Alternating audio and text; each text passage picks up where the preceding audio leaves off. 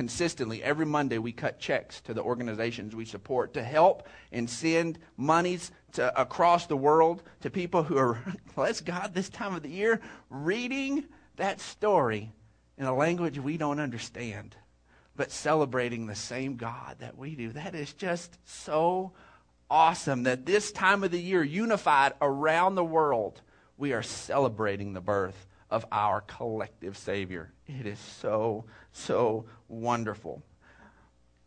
As we look there at, and go ahead and get out your notes, that the, uh, the birth of Jesus is often referred to as the greatest story ever told. And this great story is about a baby born with a mission to seek and to save. See, Luke 19:10 says, "The Son of Man came to seek and to save what was lost." See, that is one of the things. I, I've got five kids, and I love all of them incredibly deeply. And the idea of God releasing His Son into humanity's hands for Him, knowing what was going to happen.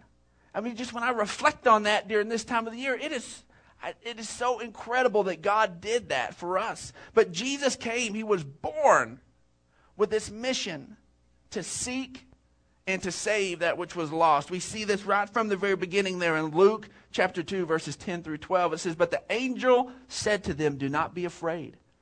I bring you good news of great joy that will be for all the people.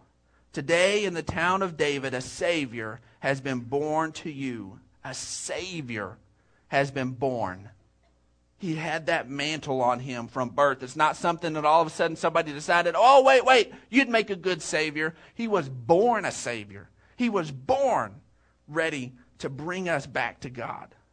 Has been born to you. He is Christ the Lord. And this will be a sign to you. You will find a baby wrapped in cloths and lying in a manger.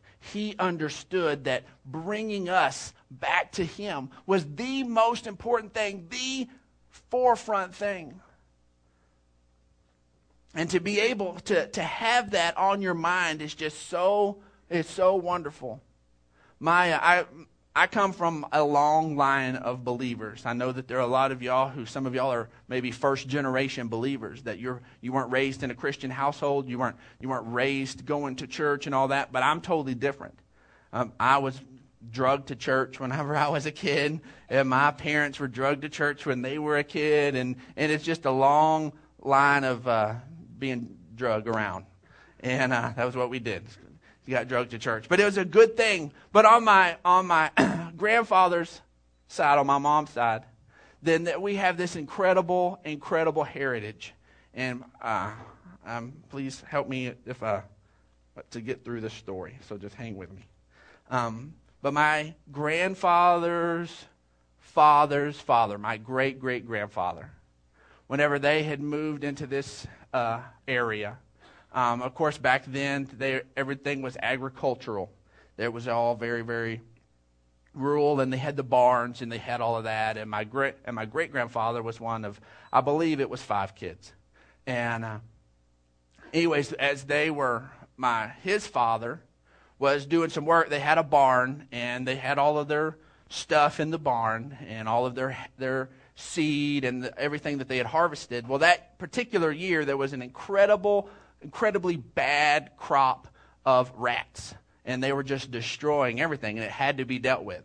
And so they had to deal with the poison. Well, we don't have didn't have FDA and OSHA and all of those different things helping us keep ourselves safe from ourselves. And all that wasn't enacted, and so he had to get up there, and the, the barn had a wooden floor, and he had to get up under there and put the poison.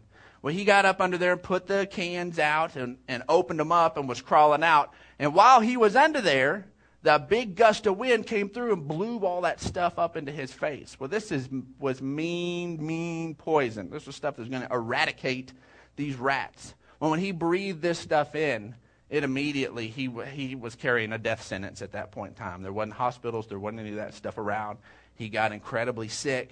And my, my great grandfather, whenever I was about 14, shared with me the story that he, was sick and he remembered that he couldn't hardly breathe and had real shallow breath and he couldn't hardly breathe and he would sit there and sleep in the rocking chair and he would just be sitting there. And finally, he knew that his time was coming to an end. And he called all, he called his wife in, and he called the kids in, and he called them all in, and he knew. He said, I'm, I'm not going to be here long. And one by one went over those kids and began to pray for those kids that they would, that they would begin to, that they would follow God all the days of their lives, begin to pray for those kids' children and for the, for the generations to come, and begin to pray over them in his dying moments that they would know God in a real and life transforming way. And then in front of the kids, he called his wife over and began to pray over her because she was about to become a widow. And she was a young woman with a lot of kids, and he began to pray over her and pray over the man who was going to come in and be a husband and a father to those kids. And in those dying moments, he prayed, didn't know who it would be, but prayed and asked that God would bring her a new husband and a father to those kids and that they would be knit together as one family. And in those dying moments, just poured his heart into those children and into that family and understood what the real mission was about. It was about our relationship with God. It was about caring for people. It wasn't about ourselves. It wasn't about pity me, I'm sick. It was about this heritage. My, I so wanted to get this on audio, and I wanted to get it in my great grandfather's words. He was five years old when he remembers standing at that bedpost and his daddy dying and praying over him and his kids and me, and that all his generations that come out of him that they would serve God all their days. And so he had told me the story and was able to get through it when I was about 14. I went back when I was about 22 or 23, and I knew he didn't have very many days, and I had my recorder, and I so wanted to get that to be able to let my kids hear it in that firsthand account. And he couldn't get through it. He would talk about it, and he, he would just he would just begin to cry. He just, he just couldn't handle it. See, at this time, at this time of the year, it's so easy to get wrapped up in the festivities. It's so easy, and it is. It's awesome. I love Christmas and all of the, the fun and all of it is. It is good news to all generations. But guess what? It's good news that a Savior was coming. One who could look beyond death and see life on the other side of that. One who could, who knew what their mission was about. And what Christ as that little baby wrapped up in those linen cloths was full of love and power and destiny to change mine and your lives forever. That is what the Christmas season is about. That God so loved that he gave, that a Savior was sent, that he did not leave us far off and say, It's your fault, you're disconnected, you're sinful, figure it out. He could have, but he didn't. He took it upon himself. He took it upon himself to come, and Jesus came to seek and to save that which was lost. Matthew 1, verses 18 through 21 says, This is how the birth of Jesus Christ came about. His mother Mary was pledged to be married to Joseph. But before they came together, she was found to be with child through the Holy Spirit because Joseph, her husband, was a righteous man and did not want to expose her to public disgrace. He had in mind to divorce her quietly. Joseph was he was punching out. He said, "I'm done. We're betrothed. This is the one I love, but she's she's shown up pregnant got some crazy story that just kind of happened. I'm pregnant, but I'm a virgin. Yeah. Whatever, Mary. He was just going to be, he wasn't going to make a big deal about it. Just divorce her quietly and go on with his life. And the angel of the Lord shows up. says, But he, but after he had considered this, an angel of the Lord appeared to him in a dream and said, Joseph, son of David, do not be afraid to take Mary home as your wife, because what is conceived in her is from the Holy Spirit. She will give birth to a son, and you are to give him the name Jesus, because he will save his people from their sins. See, they're like my great great grandfather. There was God, the Father, handpicking the stepfather for his son. The first male arms to hold Jesus was his stepfather. And it was of God. See, I know in this day and age there can be a lot of blended families. But you know what? It can be there can be an assignment. I don't know how you got there, and I'm not trying to justify how you get there. But you know what? There can be a stepdad who is called of God to step into that role. My great grandfather loved the man that stepped into his daddy's shoes like he was his own daddy. He called him daddy. He loved him. I'm telling you, this is a time of, of family.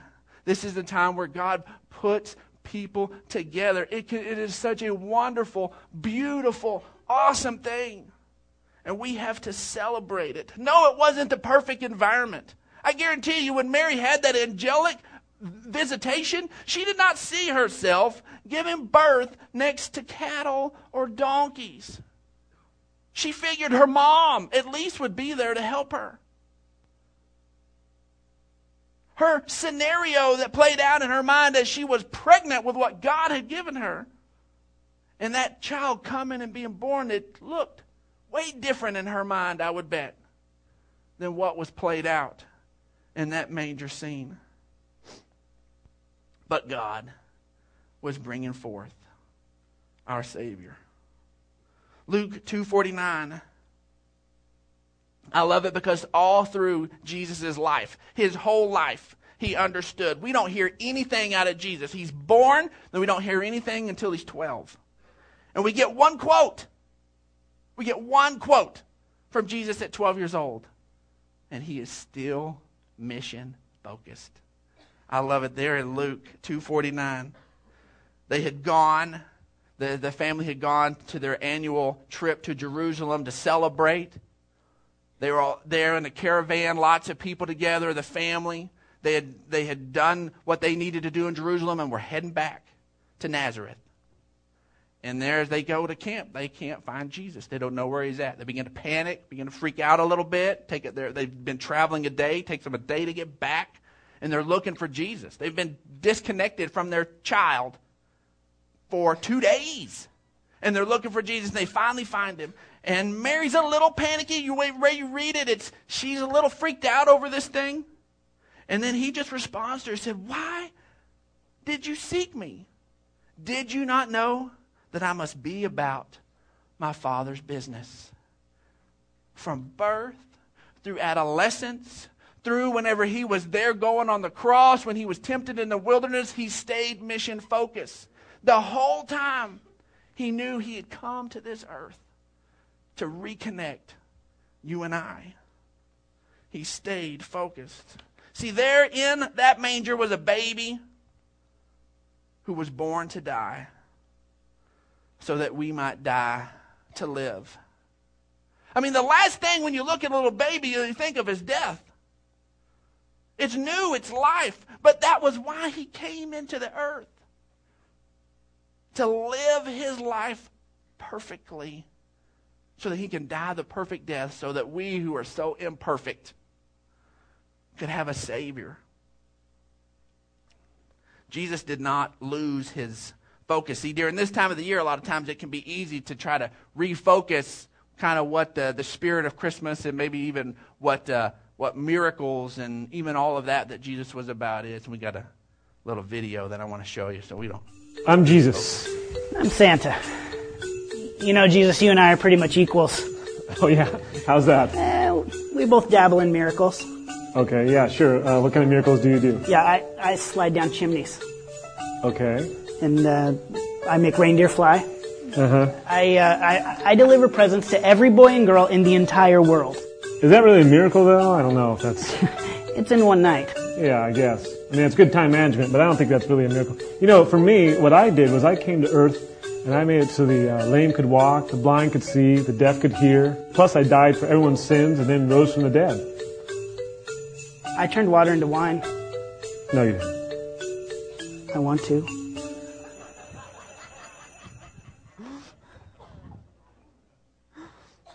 Now, I, uh, I've already said before, I don't make a big deal about the, the Santa deal. Our family doesn't do it. I've always told our, you know, let our kids know. We make sure they don't go around being the, the uh, Santa slayers for their little friends. Say, Santa's not real. Like, don't do that. That's not your job.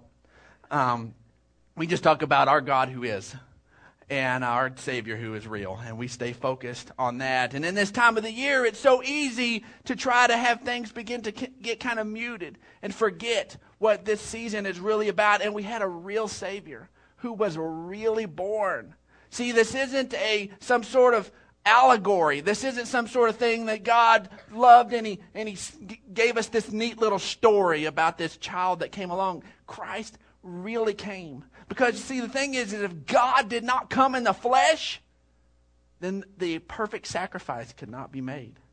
Jesus had to come. God had to send himself as a rep- representative. He had to do it. And Jesus stayed on task. He knew that what he was there to do. He did not get confused or distracted in the middle of it. He knew what it was about. I said, we have five kids, and my, my middle son and my middle child, Weston, and uh, he's just a he's just a ton of fun. He just loves everybody, and uh, but he can he can be a little absent-minded at times and and whatnot as uh, he gets that honestly from his dad, and uh, especially when he's groggy. And uh, a few years ago, we were put Weston to bed, put all the kids to bed, and Cutie and I were still up. We stay up for hours after they go to sleep, and um, Weston gets up, and uh, he had to go to the bathroom. And so he wakes up and he's not quite focused. And so, but he just gets up and we see him and we're in the living room and he walks, comes out of his room, walks through the living room, ignores us. We go in and we watch him out of the corner of our eye and he goes into the laundry room. He's in there for a little minute. He comes out of the laundry room, comes past us, says, Good night, y'all. We go and they're like, we look at each other, it's like, what was he, what was he doing in the laundry room? So we go over into the laundry room and flip on the light, and sure enough, at least he'd aimed at the towels. and uh, he had uh, taken care of what he needed to do in the wrong room. He got out of bed. He went through the process. He he he, he tried to do the right thing, but he he was a little uh, he was a little misfocused, and ended up with a little bit wrong result. And uh, and so we have to make sure that during this time that we stay focused on what Jesus came for, of why he came. Because Jesus didn't lose focus. We can go through the right motions. We can have this Christmas thing. We can look like we're going through the right process and walking through the through everything just right. But if we don't keep it focused on Christ, we've let the season slip away. And the real thing that it was about we totally missed. We totally missed. We got real close, but totally missed. We have to stay focused and keep everything focused on Christ. It is all about Christ. It is going to be so cute tonight. I so want y'all to, to, if you can, if you don't have plans for tonight already, or if you do and they're soft plans, then break them and show up over there with us at Christian Church of San Angelo. Because one of our core main focuses, we, I've already talked about five focuses, and one of them is missions, and, the, and another one is children. And on this environment, we don't get the opportunity to showcase our kids. But man, every week they're over there learning and talking about the same concepts we're learning and talking about. And then they come home with cool little trinkets and cool little things that, that reinforce it. And us as parents and grandparents are supposed to be asking them about what they learned. We model a lot of what we do. Do you know with Sesame Street? Everybody familiar with Sesame Street? One of the reasons why they have the one of the reasons why they have the the adults and the stars come on. These kids don't know who Robin Williams or one of these people are. They don't care. They like Elmo and Big Bird and all of that. But the reason that the Sesame Street Company would bring these adult stars in is because it would catch the eye of mom and dad. And mom and dad would sit down and watch at least for that segment with that kid. And studies have shown over and over and over again that a kid retains more and learns more if there's parental participation. If the parent shows value, the kids automatically adhere more. That's why we sit there and the kids aren't learning one thing and we're learning another. What they're learning is just as important. And when we talk to them about it and discuss it with them, all of a sudden they realize, wow, this is heavy. And it completely reinforces everything we're doing with those kids over there. Be sure and talk to them every week about what they're learning. It reinforces and helps concrete. We're making disciples with our kids every week. But tonight, they're going to do this cool little program, and they're so excited about it. And uh, so we're going to have an awesome time. We're going to do communion together tonight, not with our little pill open cups, because we actually have some time over there, and we'll, we'll do uh, communion in a, in a different way than that. And we're going to have just a wonderful time. It'll be from 7 to 8, and I really want to encourage you to show up. But we have to keep the focus 100% about Jesus at this point in the year. See, 1 Peter 2.24 says, He himself bore our sins in his body on the tree so that we might die to sins and live for righteousness. And by his wounds we have been healed. See, he died so that we could live. And he's given us all sorts of blessings, and healing is one of those. Revelations 3 8, I mean 13 8 says, All inhabitants of the earth will worship the beast, all whose names have not been written in the book of life belonging to the Lamb that was slain from the creation of the world. See, as soon as Adam and Eve sinned, God began to put the restorating process into work. Everything, all of the, the Old Testament covenant, all of it pointed so that when, when Christ came along, we would recognize who he was and understand and embrace him as a Savior. But God had already in his heart, way back then, had slain Jesus in his heart. He knew that that was what was going to have to happen. Hebrews 11, 17 through 19 says, By faith, Abraham, when God tested him, offered Isaac as a sacrifice. He who had received the promises was about to sacrifice his one and only son, even though God had said to him, It is through Isaac your offspring will be reckoned. Abraham reasoned that God could raise the dead, and figurative speaking, he did receive Isaac back from the dead. See, God needed, our relationship with God is based on covenant. And in co- anytime there's a covenant taking place, there are gifts exchanged, then there is commitment exchanged, and they have to be equal. One side can't do it all. That's why when you know we both give rings. Cutie gave me a ring, and I gave Cutie a ring when we made commitment. We both give rings. We both do those things. And God needed to redeem us to be able to, He needed to give His one and only Son. And that's why what Abraham did was so incredibly vital. Because for God to be able to righteously and legally offer His Son up as part of the covenant, He needed a human to be willing to offer His one and only Son as part of the covenant. And that's that bizarre thing you read in Genesis where God begins to talk to Abraham about this son that he believed that he received when he was a hundred years old. That he knew that his that there was going to be multitudes of generations come out of that child. And then God said, offer him up. There was he, that child was full of promise. And God said, offer him up. And Abraham, in his heart, because that's where faith happens, Abraham gave his son up, believing that he could get him back from the dead, that God would do that. And then God, that gave God the legal right, covenant right. Both were equal to then, because Abraham did it in his heart, and then God was able to say, okay, you've done it in your heart. It's done. Stop. And provided a ram. And then God can send Jesus here at Christmas time his one and only Son to fulfill that part of the covenant. Our relationship with God is legal and right and binding. God stepped in and changed everything through sending Jesus. And seeing as we look at that, as we understand this, and we em- embrace this Christmas message, then we need to try to figure out what are we supposed to do with this. And the shepherds showed us what we're to do with this great seek and save mission and that is tell what we know. Simply tell what we know. See, there in Luke 2 13 through 18, It says, Suddenly a great company of heavenly hosts appeared with the angel, praising God and saying, Glory to God in the highest, and on earth peace to men on whom his favor rests. When the angels had left them and gone into heaven, the shepherds said to one another, Let's go to Bethlehem and see this thing that's happened, which the Lord has told us about. So they hurried off and found Mary and Joseph and the baby who was lying in the manger. And when they had seen him, they spread the word concerning what had been told them about this child.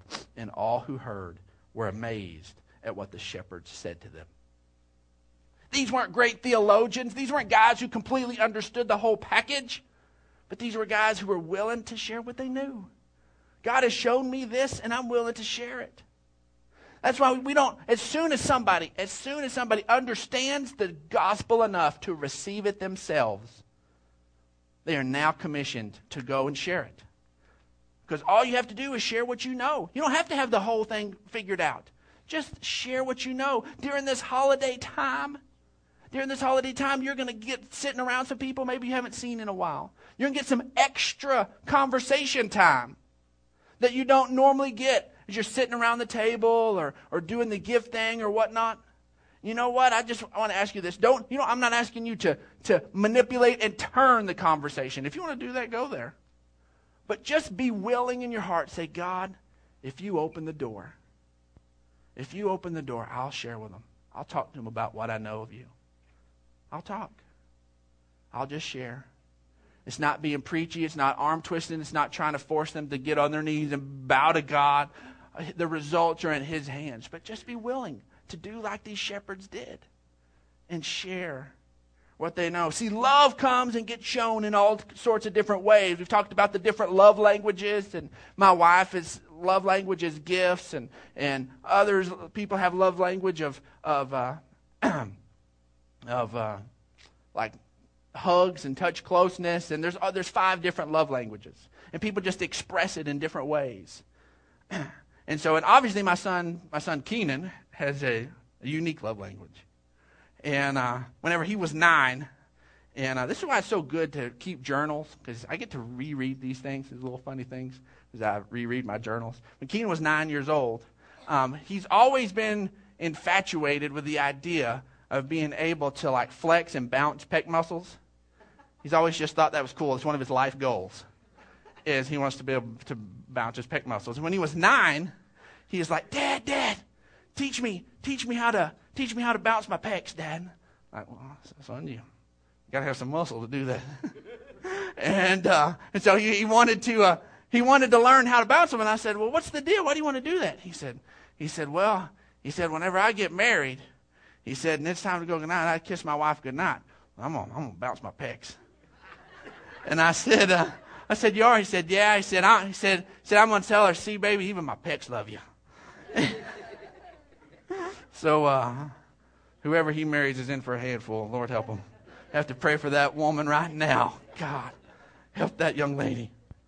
And, uh, but we all express love in different ways. And at this time of the year, at this time of the year, our, the greatest way we can express love back to God. He's so loved that He gave. The greatest way that we can express love back to God is in, in celebrating Christ's birth is to share what He did, to push forward Christ's mission to seek and to save. That's what this theater is about. That's what this church is about. That's why we, we have here. It would be so much easier to have some place where we could put our equipment up all the time. It'd be so much easier. The rent would, I, would be less. A lot of effort would be less. But you know what? We're here because there are people who don't go to church for whatever reason. They don't go to regular church. And so we have this in a movie theater. It's a little more low key. It's a little less confrontational, a little more comfortable. Why? To seek and to save what is lost, to seek and save those that are disconnected. That is what we're all called to do. That was Jesus' mission. And during this time of the year, let's go forward and push that forward. Let's move Christ's mission forward. That's what he came for. He stayed focused on it through adolescence, through his entire ministry. When, G, when, when uh, Peter tried to steer him off, man, he rebuked him. called him Satan. Only Satan would try to steer Jesus off of his mission to seek and save that which was lost. Jesus stayed focused on it, and as disciples of his, we have to do the same thing. And so this morning, we want to make sure that if you're disconnected from God, that you have the opportunity to reconnect with God this morning. To give him the greatest present, him the greatest present, him the greatest present, him the greatest present, him the greatest present, him the greatest present, him the